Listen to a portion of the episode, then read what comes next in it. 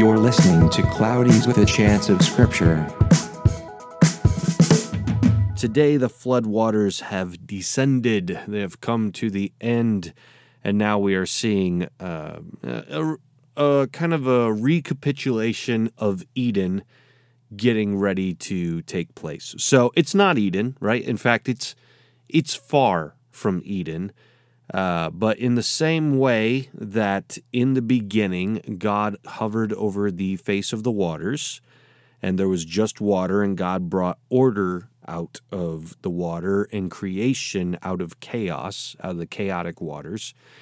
So God has sent chaotic waters to undo um, everything that's been created and uh, uh, all all life except that which has been spared by him on this boat. And you can see that it's it's him that who has spared it because the Bible even talks about how God's the one who shuts the door of the ark. So it's not even it's not even Noah who does that. God's the one protecting it. This was his plan, uh, his protection. He closes it. He takes care of it. And uh, in the end, it uh, finally comes to settle. So, of course, you know, many of you know the the flood story well, all the details of sending out birds to check on things. You can always reread those chapters seven through eight to kind of catch back up on those. But we're going to talk about when the flood comes to its end and Noah's now getting out of the boat. So, let's go ahead and start in uh, chapter eight, verse twenty. And we're just going to read a little bit and pause here and there to point out some things that maybe you didn't uh, know or recognize because uh, it's not necessarily straightforward. You got to do mm, some more research to see these things. So, then Noah built an altar to the Lord and took some of every clean animal and some of every clean bird and offered burnt offerings on the altar. And when the Lord smelled the pleasing aroma, the Lord said in his heart, I will never again curse the ground because of man, for the intention of man's heart is evil from his youth. All right, I want to stop right there first and talk about how the Lord is smelling this pleasing aroma. Okay, so in ancient times, you have people sacrificing uh, to all these different kinds of gods, right? We know that. You see it all throughout the Bible. You've got these temples to other gods, these false gods. You've got people sacrificing to these gods and, and all this kind of stuff. Now, the false gods, why are they getting sacrificed to? What was the point here?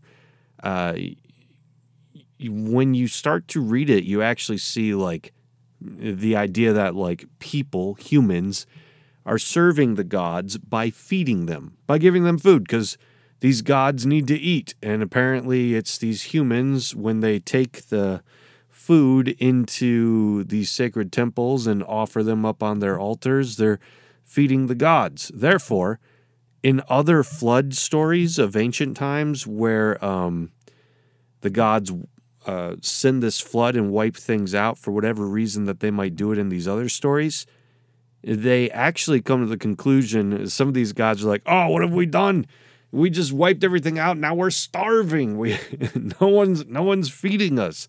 So, for example, um, in the Gilgamesh epic, there you have a story about uh, this great flood that that comes, and uh, the gods are starving at the end of it because no one's been there to sacrifice to them.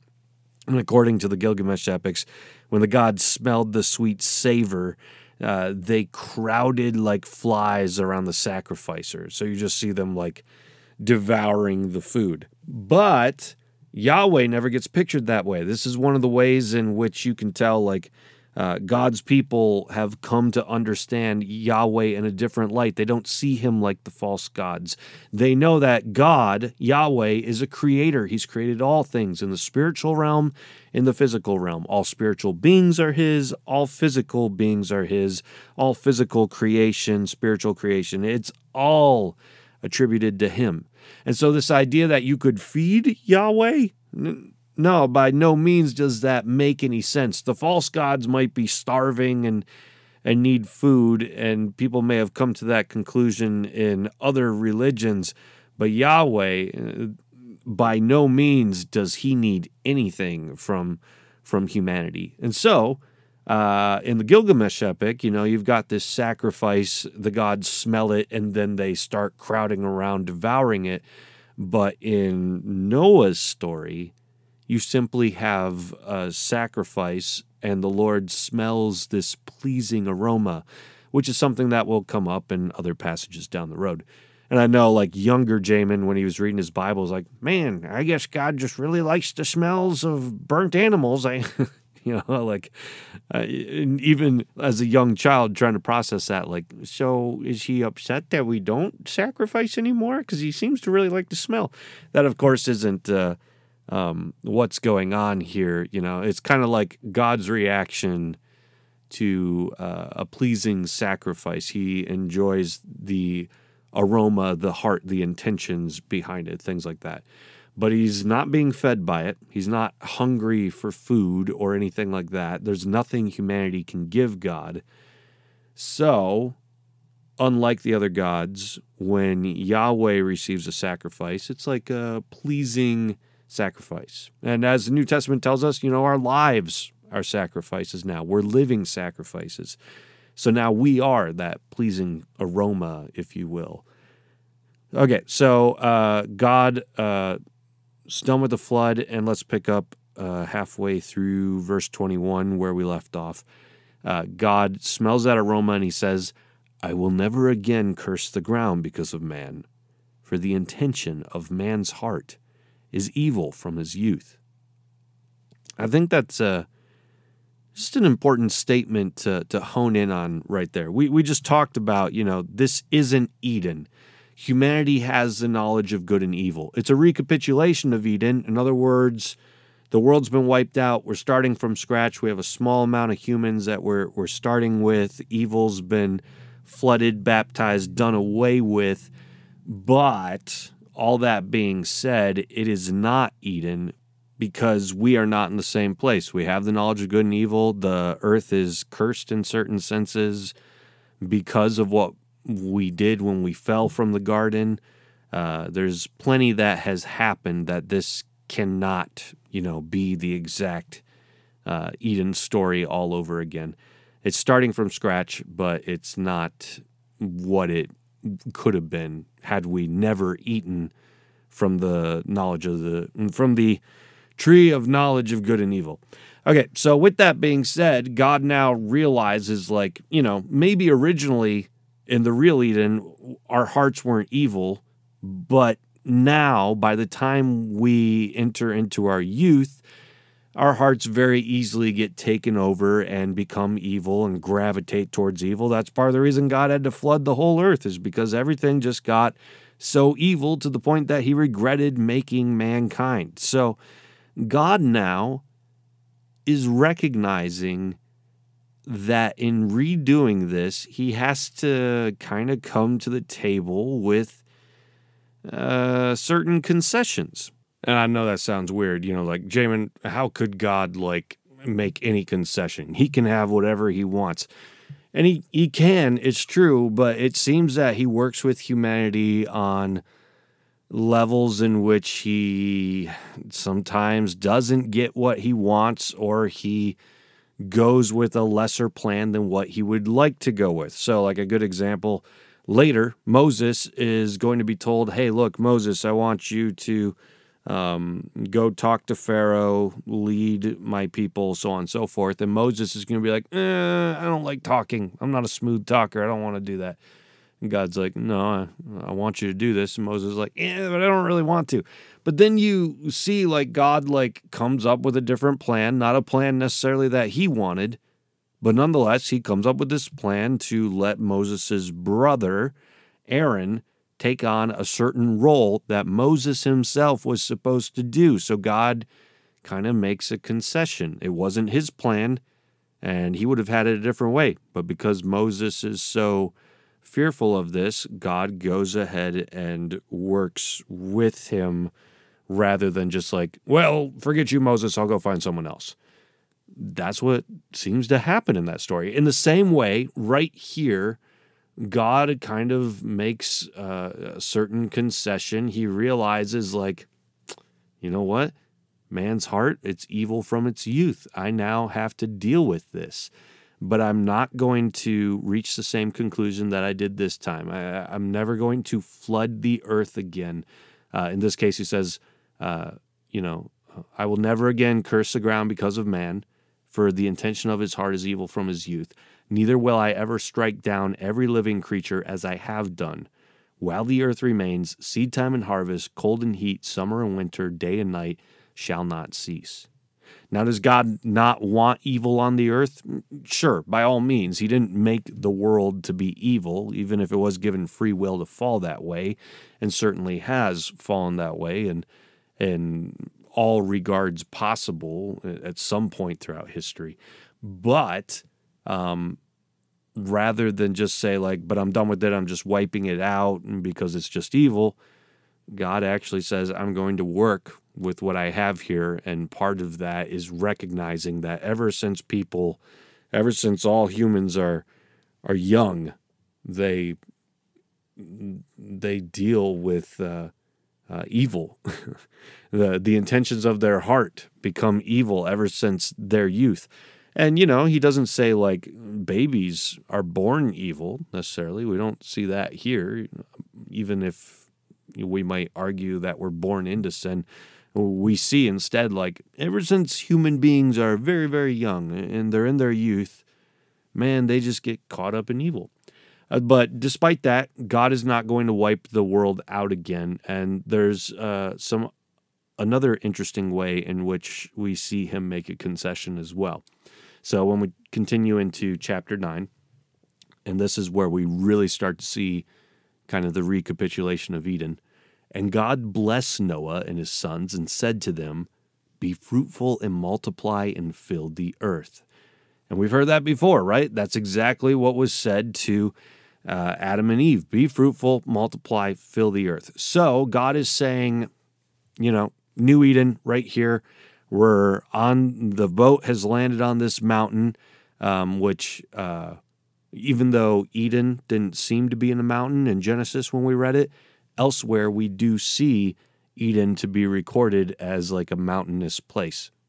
Like if you were to go to Ezekiel 28, you'll see in Ezekiel 28 13, uh, God is talking, I think, about Satan, and he says, You were in Eden, the garden of God.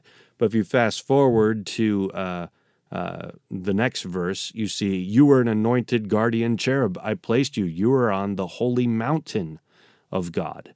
So, like, you've got the garden of God, the holy mountain of God, seem to be the same place. Uh, and that goes back to ancient Near Eastern uh, thinking. So, God, or even the little g gods, if you will, you naturally thought of them as being in like the highest places on the earth because that was kind of where heaven and earth intersected. You know, it was really high up there. So if uh, the stars in ancient thinking were spiritual beings, then that's because they're up there in the heavens. Therefore, if there were any spiritual beings on the earth, you would think that they would be up on a mountain somewhere because uh, that would be as high as you could get. Likewise, they also thought, you know, the gods had everything they needed. So you wouldn't just think like a a kind of like deserted mountain landscape, but you would think like a garden at the top of the mountain. And you, you see that in uh, other cultures even today of these holy places uh, being up mountains in gardens, right? So, that being said, why, why did I even get into that?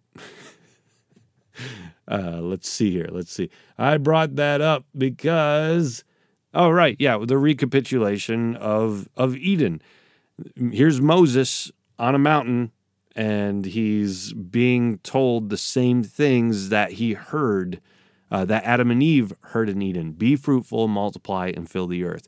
The plan is back on. They are to eventually subdue the entire planet and fill it with the image of God, because that's what human beings are. They're imagers of God. They're the kings and queens of this planet. They reign over everything there. They work with the animals mm, to take care of things, to take care of the earth. So uh, that's what uh, you see here. Eden's being restarted. Uh, but here's here's where things change because this is another concession. This is not going to sound like Eden anymore. one of the rules has drastically changed. He, he says this The fear of you and the dread of you shall be on every beast of the earth, and upon every bird of the heavens, upon everything that creeps on the ground, and all the fish of the sea. Into your hands they are delivered. Every moving thing that lives shall be food for you. And as I gave you green plants, I give you everything, but you shall not eat flesh with its life, that is, its blood. So let's pause there really quick. This is not what happened in Eden. Okay, so in Eden, believe it or not, we were vegans. I know it's crazy. I would have died. uh, but uh, if we were to go back to Genesis, what God told Adam and Eve, He said, Behold, I have given you every plant yielding seed that is on the face of all the earth, and every tree with seed in its fruit. We don't have anything about you eat the animals, right? That's not even there. As far as we can tell, we are to be at peace with these animals and and kind of, you know, rule over them, not in aggressive ways, but in like, you know, think of like your dog or your cat. These are the pleasant ways in which we might imagine a, a, heavenly vision of living with animals, taking care of them, working together to take care of the earth.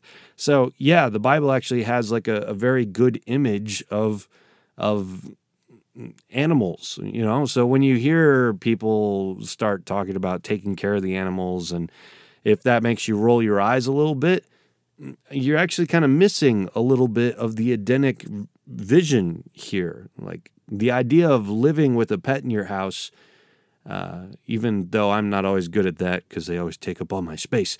But uh, that right there, that's that's an Edenic vision of us living in harmony with the animals.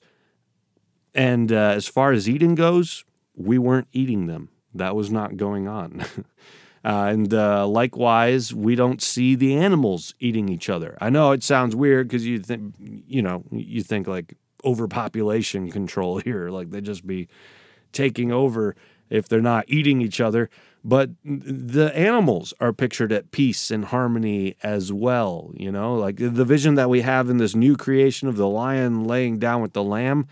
That feels kind of like a callback of what we might envision Eden to have been because here we have uh, to every beast of the earth and to every bird of the heavens and to everything that creeps on the earth, everything that has breath of life, I have given every green plant for food. So humans get plants with seeds in it, so like fruit and things like that. But then uh, um, here with uh, the animals, they're to eat the grass. They're to eat all of the all of the vegetation that they can come across. So people are not eating meat at this point. That seems to be a part of the envisionment of what God created when He created the world.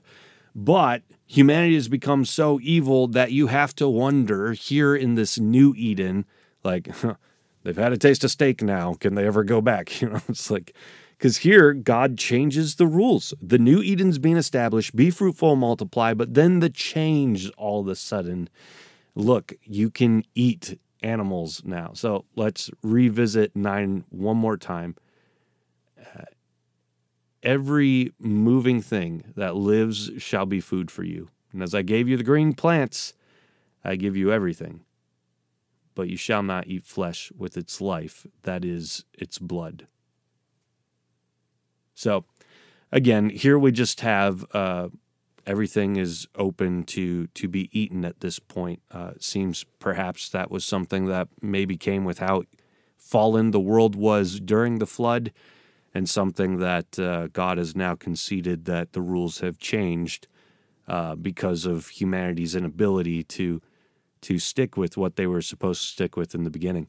You also have, uh, as we already read, that now animals are afraid of humans you know, I don't know if that's just like a poetic telling of why animals are afraid of humans because now we eat them or something. I don't know. but uh, I will say this uh, all these animals were just on this floating zoo. Like they came to the ark, they got inside of the ark. So it, it seems to like some extent, like even just a few moments ago, animals weren't afraid of humans. Uh, and now things have kind of drastically changed if not from a poetic standpoint, then from like a some kind of uh, moral standpoint as we enter into this new world. And they should be afraid of us, really. I mean, because in the same breath of they're afraid of you, God has also said you can eat them now. Okay, so uh, moving on, we had that verse at the end there, right? Uh, what you shall not, uh, you shall not eat flesh with its life, that is its blood. And for your lifeblood, I will require a reckoning. From every beast, I will require it, and from man. From his fellow man, I will require a reckoning for the life of man. So, like lifeblood, whether it's in an animal or in a human, uh, if a animal hurts, uh, kills a human, God's like, I hold that animal responsible. In fact, you're going to see that written into the law later. If we were to take a look at Exodus 21 28, says, When an ox gores a man or a woman to death, the ox shall be stoned, and its flesh shall not be eaten, but the owner of the ox shall not be liable. So, uh, what you have right there is this idea like, look, animals are held accountable if they gore human beings, well, then they will be held accountable to that. But likewise, when human beings gore human beings, kill other humans, the lifeblood that you've taken will require a reckoning there too. In fact, it gets very serious. In verse 6, God says this Whoever sheds the blood of man, by man shall his blood be shed, for God made man in his own image. Now, I don't know if that's just like God seriously communicating, look, you don't kill each other, you don't take each other's lives. That kind of evil has been wiped away with the flood. I don't want to see it anymore. Maybe God needs to communicate that even more clearly because we just saw so much lifeblood taken, right? I mean, the whole earth here is flooded, everything's died except for a handful of people and as many animals as you can fit onto onto that ark. So there's been so much death, maybe God needs to like reiterate, I know what you've seen. I know the kind of evil you were seeing before I pulled you, and I know you just saw a lot more death after I brought you into the boat, but you do not kill each other. Why? For God made man in his own image. Now, that word image, if I'm understanding right, that word image is like the same kind of word we use when we say that someone made like an idol or someone made uh, an image for the false gods, things like that. So, as odd as it sounds, you know, I've talked about you being made in the image of God, which is to say, like, you image God to the world. When people look at you, they should see uh, a little bit of what God looks like, not physically, but in love and in God's characteristics and how He would take care of the planet, how He would subdue the earth, how the choices that He would make. Uh, when people look at us, because we're made in the image of God, they should see God. And I know what I'm about to say sounds weird, but if that word image is the same kind of idea that people make images of false gods or people make idols of false gods, then maybe just put in terms that we think of more often, like you are, in a weird way, an idol to God. Now, that is not to say that you are supposed that you are worshipped. I'm not saying that. It's not to say that you are God. I'm not saying that. What I'm saying though is if someone were to look at an idol of uh, some kind of false god, when they look at that idol, they would think that they are looking at some kind of representation of that false God. In the same way as a human being, when people look at you, they should be thinking, ah, a representation of Yahweh, a representation of God right there in that human being. And every human being has this. It doesn't matter if they're evil or good, it doesn't matter if they're Christian or not. By the nature of being a human being, you are the image of God, an idol of God, if you understand the way in which I'm using that. So, uh, God's logic here why should you not kill anyone ever?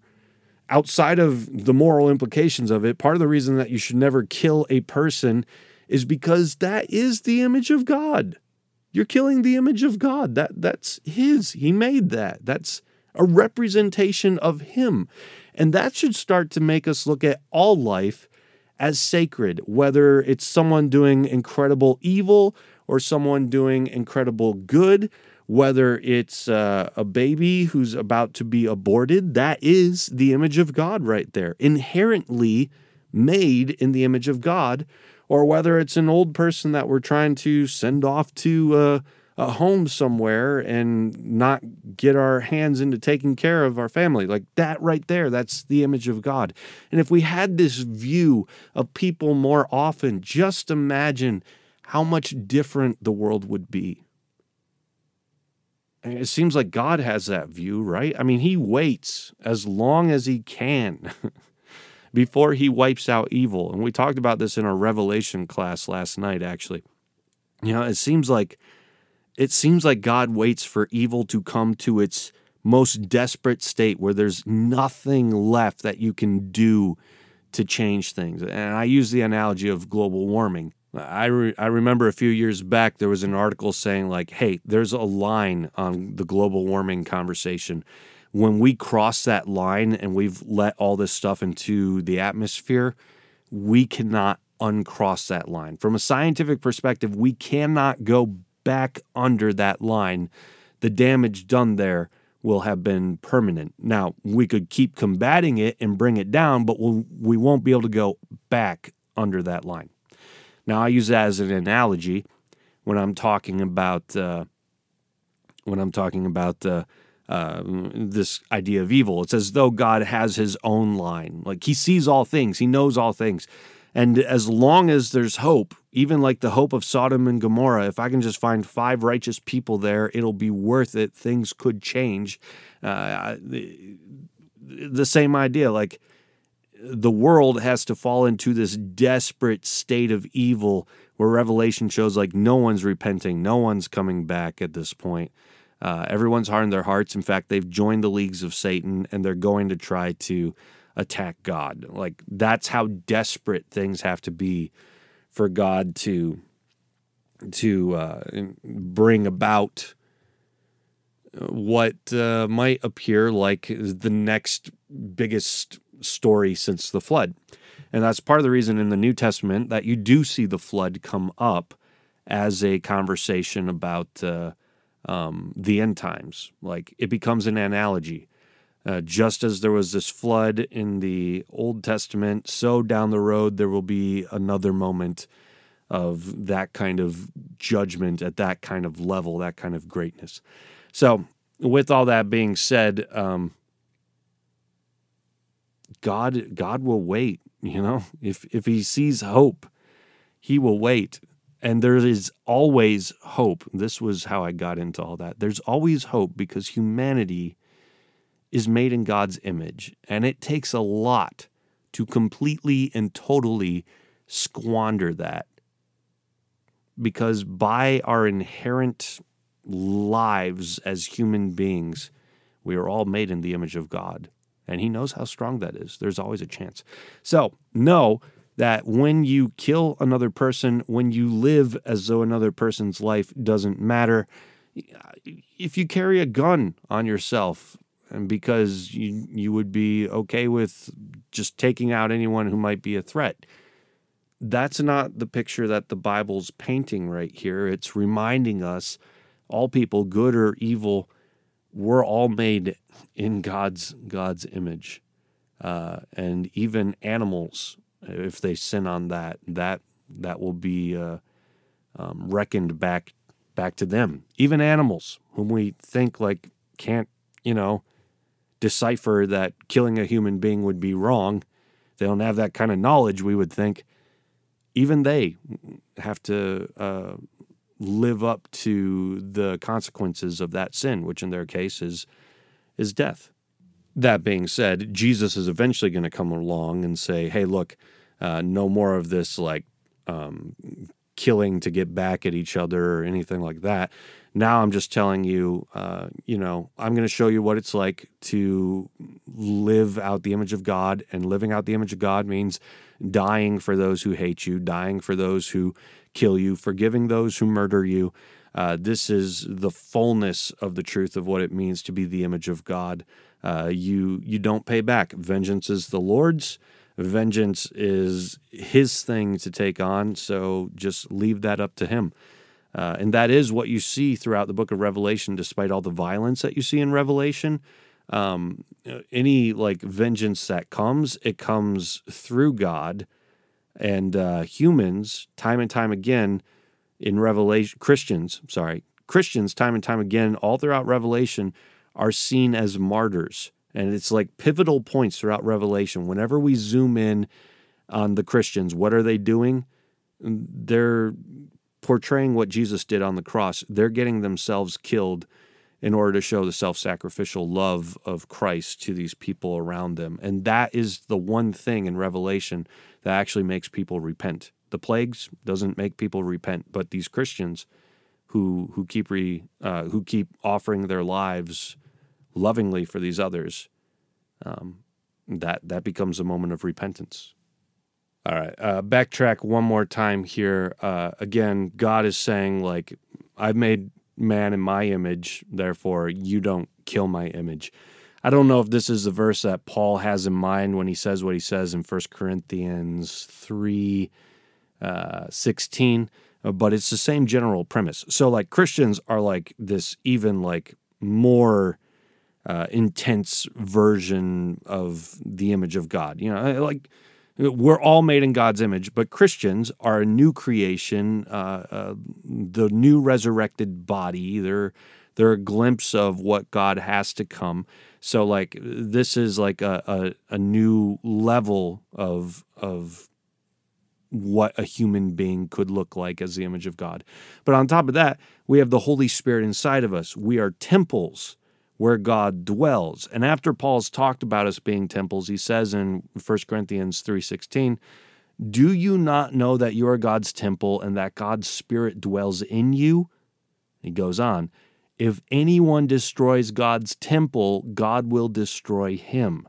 For God's temple is holy, and you are that temple." That right there is kind of like what was stated in uh, in in our story here in Noah with Genesis, kind of reiterated from a new Christian perspective. Um, this idea that like we're made in God's image, God's sacred presence is in us, and therefore like it's dangerous to take out violence on other human beings. There are plenty of books that uh, uh, we could read to get into that. Uh, uh, in my book, A Taste of Jesus, I have a hundred page chapter on peace, and uh, a lot of that was one of the topics I was greatly inspired on uh, throughout the last few years, and that's maybe why I just got so passionate and way off, way off track here. We're talking about Noah. How do we end up in Revelation and martyrdom and, and all this stuff? Okay, uh, we're going to wrap this up. I only want to hit on one more thing, but let's read to that point. Uh, and you be fruitful and multiply, increase greatly on the earth and multiply in it. Then God said to Noah and his sons with him, Behold, I establish my covenant with you and your offspring after you, and with every living creature that is with you, the birds, the livestock, and every beast of the earth with you, as many as came out of the ark. It is for every beast of the earth. I establish my covenant with you that never again shall all flesh be cut off by the waters of the flood, and never again shall there be a flood to destroy the earth. And God said, This is the sign of the covenant I make between me and you and every living creature that is with you for all future generations. I have set my bow in the cloud, and it shall be a sign of the covenant between me and the earth. Uh, it's that word bow I want to zoom in on right there. You know, we it seems fairly obvious that this is probably a rainbow. Another possibility could be uh, the firmament, uh, because ancient people believed that there was this dome-like structure over the earth, and that uh, the waters were above that dome-like structure, which uh, you'll see in the creation story. And if we would have read throughout all of the flood, we would have saw it there where the windows in the firmament are opened and the waters start pouring out into the earth through that. So they had this dome like structure in mind in ancient culture because they didn't understand the earth was a globe, a planet spinning around in circles. They thought it was flat earth, you know? So uh, that being said, the bow, since it's in a cloud, probably a rainbow, uh, but it could also be a reference to the firmament. Uh, but uh, there's also just a possibility that this is referencing some kind of ancient Hebrew thinking that maybe we don't have around anymore. And what I mean by that is when we look at uh, other ancient religions, like the false gods are often pictured with bow and arrows. Uh, you you have even a psalm. I think it's Psalm 91 talks about Resheph and his arrows that fly by day uh, the idea is like this demon or this false god comes in with his bow and arrows. Uh, you've got other ancient stories from Mesopotamia where the gods carry weapons. And we don't have the word rainbow here. We have just bow. God set his bow in the sky. So there's a possibility that that bow in the sky, you know, like God has just won his victory. Uh, he's taking up his weapon of the flood and uh, now that weapon, when it's up there in the sky, that will be a reminder to him that he he won't flood the earth again. So uh, there's just a possibility that maybe there's this more ancient story about Yahweh and his bow and arrow uh, that maybe there's reference there that we just don't know.